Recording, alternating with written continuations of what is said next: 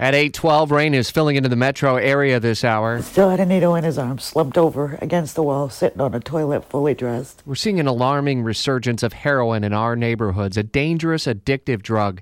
CBS 47 Action News Jax uh, reporter uh, Paige Kelton joins me live. You've been looking into this uh, in Metro Jacksonville across Northeast Florida and, and what may be behind it. And tonight on Action News Jax at 5 o'clock, boy, these numbers are just downright alarming.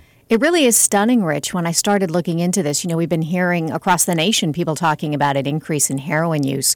But when I really sat down and started looking at the numbers, and these numbers are people, it was it was stunning. In Florida, a 111% increase in heroin deaths just in the last few years. One local county has seen heroin uh, cases quadruple in the last five years.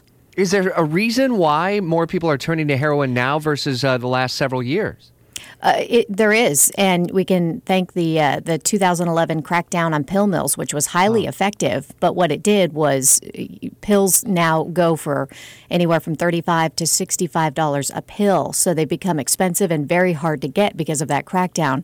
So they're turning to the cheap alternatives, the opioids, the heroin. You can get a, a bag of heroin uh, out on Phillips Highway for 35 dollars, and it'll last you the entire day. And as you'll show us tonight, uh, it's killing young people across our area, the pain from from mothers, and uh, even one uh, uh addict's uh, recovering addict's story tonight. It's going to be fascinating to see how police are able to, to get a handle on this they're really having to, as they told me, change tactics a bit um, to, to, battle this problem in in, in neighborhoods. Uh, tonight, I'm going to show you where this drug is coming from, uh, the three ways to stop it, and and introduce you to some of the families it's impacted. Their stories are really amazing, especially one girl I spoke to, mm. uh, just has an amazing story, and she is it is eloquently told in her words. An important story we'll all be watching tonight on CBS 47 Action News Jax at five o'clock. Paige Kelton, thanks.